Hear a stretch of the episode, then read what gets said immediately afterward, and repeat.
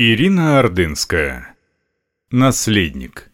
Исторический роман. Читает Елена Дементьева. Глава первая.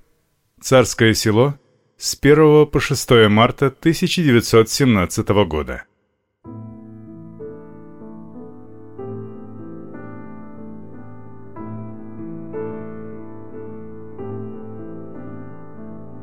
Марево летнего полудня, чудесное и раздражающее одновременно, каждую минуту напоминало о себе охватывающим затылок теплом.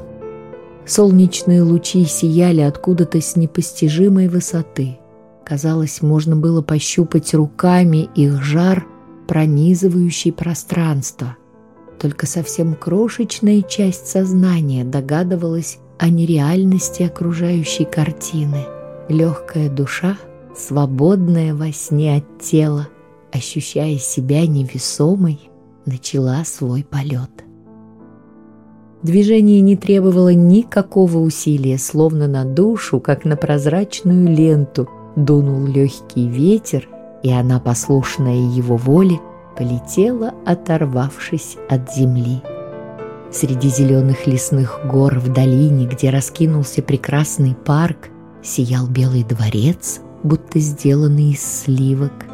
На пути к нему возникли пальмы с корзинками из развесистых листьев, венчавших длинные чешуйчатые ноги стволы, за которыми оказалось пестрое дерево с пушистой кроной из крупных листьев, обилием бутонов, напоминающее клумбу. Потом открылся вид на поляну с яркими цветами и несколькими устремленными к небу кипарисами. В мгновение дворец оказался совсем близко. Его стены тянулись вверх отшлифованным до блеска мрамором, и явно ощущалось тепло, исходившее от них, накопленное, отнятое у солнечных лучей. В уютном, внутреннем итальянском дворике склонились вдоль белых дорожек кусты роз. Под колоннадой через ряд огромных дверей в столовую, открытых нараспашку, была видна статуя. Бледная мраморная девушка печально склонила голову, наверное, измученная безжалостной жарой. В этот миг стало ясно – это Ливадия, ее неповторимый образ – и как спасение от жары возникла мысль о море. Но где же это чудное, спасительное море, которое может противостоять любому пеклу?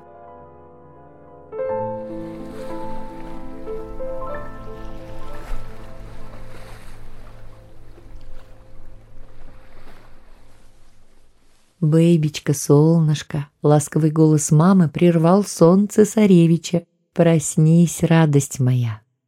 Голос был таким сладким и любимым, перечить ему не хотелось, но не было сил прервать видение неожиданного свидания с Ливадией.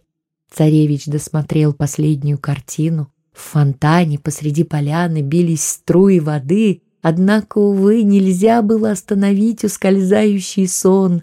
Голос мамы победил, пришлось открыть глаза. В сумраке комнаты только плотные шторы на одном из двух окон раздвинули на узкую полосу света. Он увидел сидящую на кровати рядом с ним маму в одежде сестры милосердия и в двух шагах за ее спиной доктора Боткина в черном сюртуке. Императрица смотрела на мокрую руку, которой только что гладила лоб сына. «Евгений Сергеевич, почему так много пота? Это хорошо?» Доктор подошел поближе, чуть склонился над больным, но не прикоснулся к нему. «Хорошо», — улыбнулся он Алексею Николаевичу. «Температура спадает». «Мамочка, можно мне встать? Надоело лежать, скучно». Цесаревич, окончательно проснувшись, попытался откинуть в сторону пуховое одеяло. «Жарко». Но у него запершило в горле, и он закашлялся. «Нет-нет, только лежать. В комнате холодно». Мама решительно укрыла его до самого подбородка. «Печь у тебя как следует не протопили, да и у девочек холодно. Паровое отопление не работает, авария. И электричество снова выключали». Она быстро посмотрела на доктора. Тот в ответ кивнул. «Да, ваше высочество, нужно оставаться в постели». Голос врача стал строгим. «Но у меня ничего не болит. Даже нога не ноет, руки тоже». Цесаревич, высунув из-под одеяла руки, стал ими бодро размахивать. «Вот, посмотрите!» «Бэйби, успокойся. Тебе придется еще полежать. Ты слаб, а в комнатах холодно». Мама, наверное, в подтверждение этих слов поправила на своих плечах теплую шерстяную шаль и решительно встала. «Евгений Сергеевич, пригласите мистера Гибса». «Слушаюсь, Ваше Величество». Доктор учтиво низко поклонился и быстро вышел. «Мистер Гибс до обеда тебе почитает. Не спорь больше. Не расстраивай меня, сделай милость». Быстро поцеловав сына в лоб, она направилась к двери в коридор. «Мам, подожди, почему ты ничего не говоришь о папе? Он давно должен был вернуться. Что случилось? Неделю никто ничего мне не говорит». «Тебе нельзя волноваться». Императрица неохотно опустила ручку двери и вернулась к сыну. «Папа задерживается». «Почему?» «Так получилось. Поезд остановили. Под Псковом. Беспорядки». «Папа не может приехать к нам?» Алексей попытался встать. Но мама остановила его, решительно взмахнув рукой. «Ложись. Конечно, он приедет. Я хочу, чтобы ты, мое солнышко, к этому времени был здоров». В этот момент, как нельзя кстати, из коридора раздался то ли легкий стук, то ли скрежет, и в комнату мягко на цыпочках вошел Сидный Иванович Гипс, учитель английского языка царских детей. Он низко поклонился сначала императрице, затем цесаревичу. Его спина осталась в легком поклоне, всем своим видом он показывал готовность услужить, но как истинный англичанин все же не выглядел по-настоящему смиренным. Наоборот, где-то глубоко в его фигуре, казалось, скрывалось осознание внутреннего превосходства над окружающим миром. «Мистер Гибс, почитайте его высочеству сказки, русские сказки», распорядилась императрица и сразу ушла. Гипс неторопливо прошел к шкафу мимо кровати цесаревича, впрочем, стараясь ненароком не оказаться к Алексею Николаевичу спиной и вдумчиво начал просматривать книги на одной из полок, перебирая их одну за другой. Цесаревичу быстро надоело смотреть на манипуляции томного англичанина. Он лег на спину. Светлые стены комнаты и потолок были разрисованы серыми тенями, которые отбрасывали полузакрытые шторы. Там за окнами царил щедрый солнечный день, а в сумрачной комнате не на чем было остановить взгляд – даже все трещины высокого потолка, знакомые до последней извилины, надоели за частые болезни. Железная спинка никелированной кровати, блестящая, гладкая, тоже ненадолго привлекла внимание. Только ряды икон на шести полосах киота, занимавшего ближайший угол и большую часть примыкавшей к нему стены, можно было рассматривать достаточно долго – потому что выражения ликов святых менялись в зависимости от освещения. Скорбный лик Богородицы казался сегодня особенно печальным, напоминал о тревоге в маминых глазах, о непонятной задержке в дороге папы, о болезни сестер, которые из-за этого не навещали его, как обычно, в дни вынужденных заточений. Надо же им было всем вместе заболеть этой глупой корью. И он, повернувшись, перевел взгляд в дальний угол комнаты, где в корзине были сложены его любимые игрушки. Но для того, чтобы к ним добраться, нужно было получить разрешение мамы встать с кровати. «Мистер Гибс, цесаревичу надоело возня гувернера с книгами. Доберите вы любую. Мне все равно, читайте уже, а то совсем скучно». Сидный Иванович заторопился, насколько был способен. Его плавные движения стали более активными, Однако выбор книги это не ускорило. Посмотрев на виновато ссутулившуюся спину гувернера, цесаревич пожалел, что вмешался в процесс, потому что так уж был устроен гипс, что любая попытка его поторопить только замедляла дело. В сложившийся в его голове план действий нельзя было вмешиваться, потому что Сиг, как называл его Алексей Николаевич за глаза по первым буквам имени, отчества и фамилии, Растерявшись, копался еще дольше. Чтобы поднять себе настроение, цесаревич начал вспоминать дни, проведенные в Могилеве, в Ставке, когда жил с отцом в одной комнате, ребят-юнкеров, с которыми там дружил, прогулки по реке. Ему даже стало казаться, что если бы отец взял его и в этот раз с собой в ставку, то все было бы хорошо. Они вместе давно бы вернулись домой. А если побыстрее закончится война, то все будущее лето можно провести в Ливадии. Вспомнился сон, и ему почудилось, что только вчера он бегал по Южному парку с любимым псом Джоем на перегонки, а потом отправлялся с отцом и сестрами на бесконечные прогулки по окрестным горам. От буйной зелени воспоминания виделись окрашенными в зеленый цвет. Но опять, как и во сне, все прервалось на море. Стоило только представить себе синеву до горизонта, рыбный запах предлых водорослей у берега, как гувернер, наконец, зажав книгу под мышкой, до половины раздвинул на обоих окнах по три пары штор и, поставив стул у кровати, удобно устроился на нем. Народные русские сказки. Сидный Иванович зачем-то прочел название книги таким тоном, словно объявил свое выступление в театре.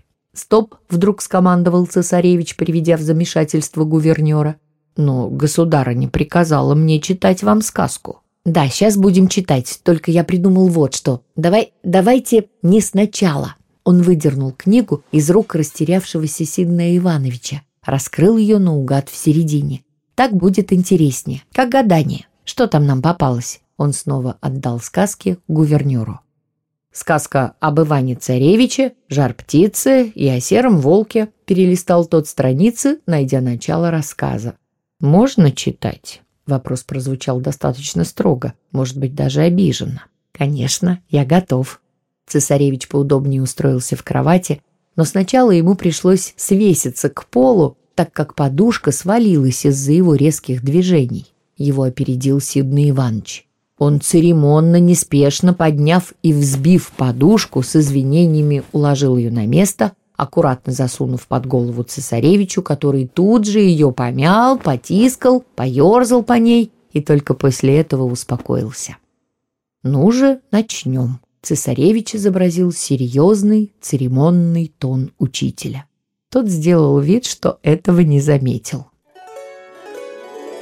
В сказке, как обычно, у царя было три сына, а яблоки в саду на дереве золотые, и их воровала чудо-птица. Сидный Иванович читал сказку с сильным английским акцентом, без тени улыбки. Не справившихся с задачей по охране сада двух старших царевичей, была бы на то воля англичанина, стоило бы, конечно, примерно наказать. С чудовищно серьезным, расстроенным выражением лица мистер Гибс прочел все начало сказки. Он заметно повеселел, когда младший царевич не проспал прилет вредной птицы. В этом месте мистер Гибс даже сделал паузу и улыбнулся внимательно слушающему сказку цесаревичу, как бы показывая всем своим видом, что именно так и стоит поступать послушному сыну. Однако в самый занимательный момент поимки птицы, когда Сидный Иванович уже вошел во вкус, с историей этой, в отличие от Алексея Николаевича, он знакомился впервые, Цесаревич неожиданно его остановил. «Мистер Гибс», — цесаревич покашлив, сел в кровати. «Как думаете, жар-птица — родственница павлину?» Неожиданный вопрос поставил гувернера в тупик. Он вздохнул, положил раскрытую книгу на колени, поправил жидкие волосы на залысинах. «Почему ваше высочество спрашивает меня об этом? Я не могу знать такие вещи». «Очень жаль, обидно. Я-то хотел получить у вас разъяснение по этому вопросу». В голосе цесаревича звучала явная ирония, которую англичанин не замечал. «Простите, ваше высочество, я плохо знаком с русскими сказками». Сидный Иванович совсем стушевался, не зная, продолжать ему чтение или нет. «Да вы читайте дальше», — попросил цесаревич и снова лег. Скоро в сказке появился говорящий волк, потом Елена Прекрасная, как всегда, зависть братьев погубила Ивана-Царевича, но мертвая и живая вода, которую нашел совестливый волк, оживили его. Однако к моменту, когда увлекшийся занимательным рассказом англичанин радостно читал о пире на свадьбе счастливых героев, цесаревич уже уснул. слабость от болезни давала о себе знать. Прочтя историю, Сиднey Иванович с улыбкой что-то хотел сказать своему ученику, но застыл с открытым ртом, увидев его спящим. Учитель неслышно положил книгу на тумбочку рядом с кроватью и вышел из комнаты на цыпочках, медленно прикрыв за собой дверь. Цесаревич спал сладко, не слышал гула разговоров собравшихся под окнами дворца солдат царского конвоя и гвардейского экипажа, далеких криков в парке и даже топота ног, пробежавших несколько раз по коридору мимо его комнаты людей. Не проснулся он даже, когда мама, укутанная в меха, на секунду заглянула к нему в комнату, подошла к кровати, посмотрев на него спящего, аккуратно поправила край одеяла. Почти сразу из-за двери высунулась розовощекая, пухленькая личико сестры, княжны Марии, обрамленная смешной вязаной пуховой шапочкой с длинными ушками. Она была единственной из сестер, которая каким-то чудом, в отличие от остальных, не заболела корью. Мария прошептала едва слышно «Мама!» и сразу исчезла. Императрица, посмотрев на киот, увешанный иконами, перекрестилась на образа и быстро ушла вслед за дочерью. Разбудили цесаревича громкие крики в парке и выстрелы.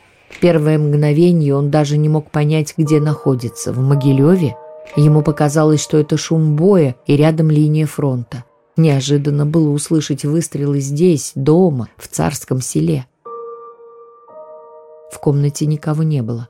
Алексей Николаевич решил нарушить запрет не вставать, подумал, что нужно одеться и пойти узнать, в чем, собственно, дело. Он уже встал с кровати, как в дверь стремительно вошел детский доктор Владимир Николаевич Деревенко. Его симпатичное лицо с черной роскошной бородой расплылось в улыбке. «Так-так, нарушаем режим. Извольте вернуться в кровать, ваше высочество», а то мне придется стать доносчиком, рассказать об этом ее величеству». Доктор хитро улыбнулся. Цесаревичу пришлось снова лечь в постель. «Так стреляют же! Что случилось?» «Ваше высочество», – пожал плечами Владимир Николаевич, – «это всего лишь маневры». «Маневры?» «Да, простые учения, зря вы так волнуетесь. Давайте-ка лучше я вас осмотрю. Поднимите, пожалуйста, рубашку». Цесаревич покорно оголил спину. Доктор одобрительно посмотрел на потемневшую и почти исчезнувшую сыпь, прищелкнул языком. «Покашляйте». «Так, очень хорошо. Я согласен с Евгением Сергеевичем. Завтра вам можно будет ненадолго встать с постели». Потом осторожно потрогал больное колено цесаревича, которое снова плохо двигалось. «Только ходите осторожно, медленно, с тросточкой. А сегодня точно еще нельзя встать ненадолго». «А сегодня, ваше высочество, нельзя», — улыбнулся доктор. «Потерпите до утра». «Вот, опять!» — посмотрел на окна цесаревич, когда несколько выстрелов прозвучали совсем близко от дворца. «Маневры», — покивал Владимир Николаевич, достав из кармана часы, посмотрел время, подсокал языком. «Через час обед, а пока прислать кого-нибудь вам для компании». «Нет, не нужно». «Тогда все, разрешите откланяться. Выздоравливайте. Завтра утром приду к вам снова». Доктор поднялся. «Постойте, Владимир Николаевич, скажите Коле, пусть напишет мне письмо, а вы мне его завтра принесете». «Непременно принесу», — пообещал доктор перед уходом. Коля, сын Владимира Николаевича, был одним из немногих друзей цесаревича. В моменты болезни, когда отступали боли, но долго приходилось оставаться в постели, Колины письма часто становились главным развлечением. Цесаревич начал придумывать, о чем он напишет другу. Вот его точно можно было спросить о странных маневрах у самого дворца, каких раньше не бывало. Ах, если бы он не был болен, сейчас надел бы свою ефрейторскую форму и побежал к солдатам. А тут, как всегда, во время самого интересного снова болезнь. Одному лежать в комнате было невыносимо скучно. В такие моменты сгодилась бы даже компания нуднейшего мистера Гипса, но он куда-то запропастился. Впрочем, приближалось время обеда, а есть совсем не хотелось. Немного начала ныть рука, что уж точно было не кстати. Не дай бог узнали бы об этом доктора, тогда о завтрашнем разрешении встать с кровати можно было забыть еще на несколько дней. Как спасение от неприятных мыслей, тихо, той ненавязчивой дремой, которая считается лучшим лекарством, подкрался сон.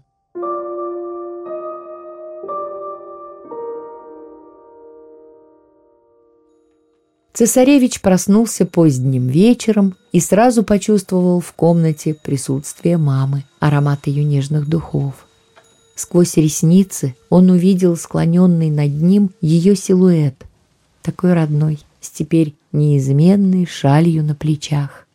Крошечный фитилек керосиновой лампы на столе через слегка закопченное стекло светился самой яркой точкой в сумеречной полутьме комнаты.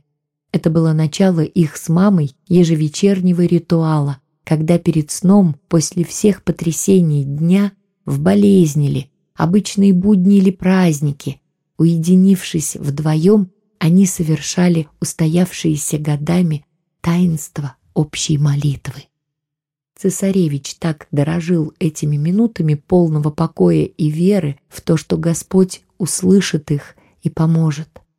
Это время по вечерам было самой главной точкой прошедшего дня, за которой каждый раз появлялась надежда на то, что следующим утром начнется лучшая новая жизнь. Всегда истово верилось, что в эти минуты их общей с мамой молитвы горести уйдут в прошлое, и сбудутся все его мечты, те сокровенные, что пронесутся в мыслях перед глазами святых на иконах. Осененный маминым крестным знаменем, цесаревич казался сам себе защищенным самой крепкой броней из всех возможных. Любая страшная боль, казалось, должна была утихнуть от одного взмаха маминой руки, осеняющей его невидимым крестом. Сегодня мама почему-то была по-особенному печальна. Алексею показалось даже, что в ее глазах стоят слезы, но он не посмел ни о чем расспрашивать, только долго в полутьме всматривался в ее лицо, но так и не понял, были ли слезы или ему показалось, обманули сумерки. На всякий случай, чтобы успокоить маму, он ласково спросил, «Ты устала?» «Нет-нет, все хорошо». Она ответила так поспешно, что у него вновь зародилась тревога. Наверняка что-то случилось, но его снова берегут, не говорят правду. Шалью, которой были укутаны ее плечи, мама покрыла голову, подкрутила фитилек лампы. Увеличившийся, он ярче осветил комнату. «Садись, солнышко мое, будем молиться». Цесаревич сел в кровати. Мама встала. В этот миг время будто притормозило свой ход. Почему в молитве появлялось такое ощущение, Алексей никогда не понимал. Мама тихо начала шептать «Отче наш!» А он, как эхо, вторил за ней привычные, знакомые с младенчества слова, когда-то произносимые самим Господом. Иногда ему и вправду казалось, что они так втроем и молятся.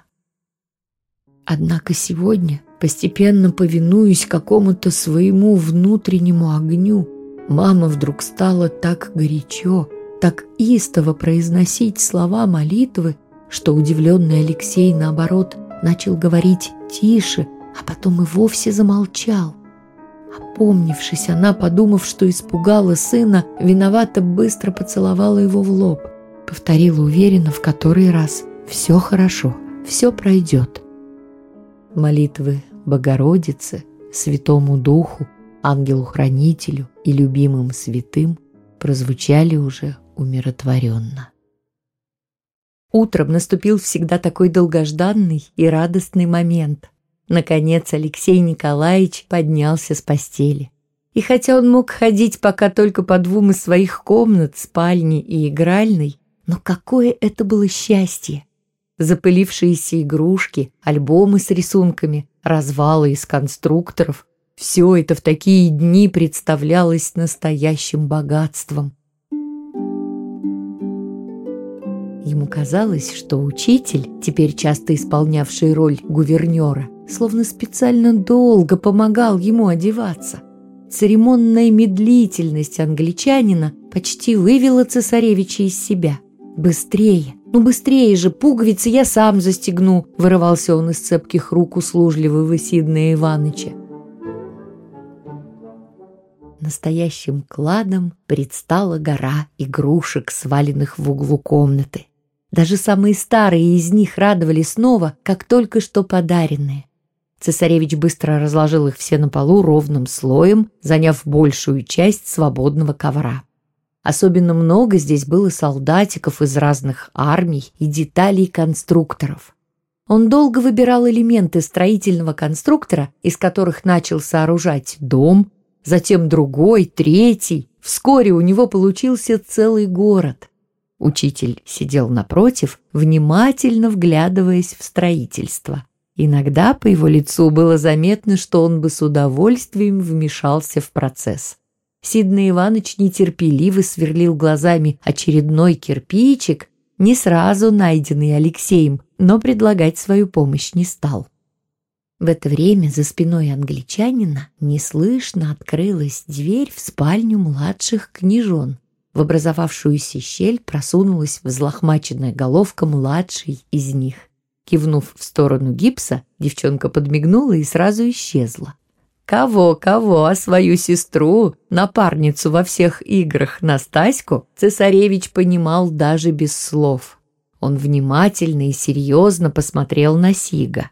«Сидный Иванович, по-моему, я все же ослаб. Мама говорит, что мне нужно больше есть. Распорядитесь, пожалуйста, чтобы мне принесли чаю и закусок». «К вашему высочеству приходит аппетит. Отличная новость после болезни». Учитель вскочил и направился к двери, ведущей в коридор. «Закусок к чаю и сладостей?» «Да, и сладостей тоже. Идите, идите», – поторопил его Алексей. Ровно через секунду после ухода гувернера в комнату вбежала Анастасия. Фух, она рухнула на пол рядом с братом. Кошмар. Еле вырвалась. Мне не разрешают пока подниматься с постели. Ты как? «Как?» – в ответ он провел ладонью по шее. «Во, как надоело! Сегодня первый день разрешили вставать, но оставаться только в двух комнатах. А тут маневры какие-то, и папа не возвращается, а я должен здесь сидеть».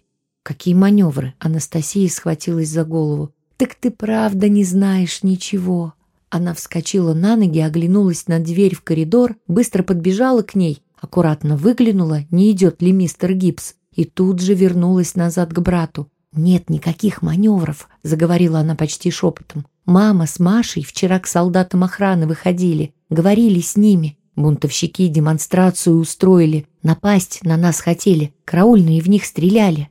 «Где же папа?» — ударил кулаком по полу цесаревич. «Был бы он здесь, никто бы не посмел ослушаться его». И Маша так сказала, вздохнула княжна. «Смотри только, ничего маме не говори. Мне Машка под большим секретом все рассказала. Как думаешь, они снова придут? Кто? Да бунтовщики. Не волнуйся, нас же солдаты охраняют, попытался успокоить сестру Алексей. Маша говорит, там тоже солдаты, пожала плечами княжна. Неправда, не может быть. Вот папа вернется. В это время далеко в коридоре послышались шаги, и Анастасия Николаевна стремглав побежала назад в свою спальню. «Это Сиг! Смогу еще приду!» – махнула она рукой, исчезая за дверью. Цесаревич со злостью ударил рукой по самой большой из построенных им башен, сразу разрушив ее. Потом настала очередь домов и моста через невидимую реку. Крепостные стены он добил последними. Когда Сидный Иванович вошел в комнату с подносом, игрушечный город уже лежал в руинах. Учитель сделал вид, что не заметил резкую перемену в настроении цесаревича. Он старательно и, может быть, даже немного театрально, подчеркнуто элегантно, начал сервировать стол. С любовью выложил из салфетки подобие цветка, всмотревшись в тарелки на столе, несколько раз их переставлял, пока не остался доволен их расположением, о чем говорила легкая улыбка, появившаяся на его лице. Цесаревич какое-то время наблюдал за манипуляциями милейшего Сидна Иваныча и незаметно для себя самого успокоился. Таким привычным уютом веяло от учителя.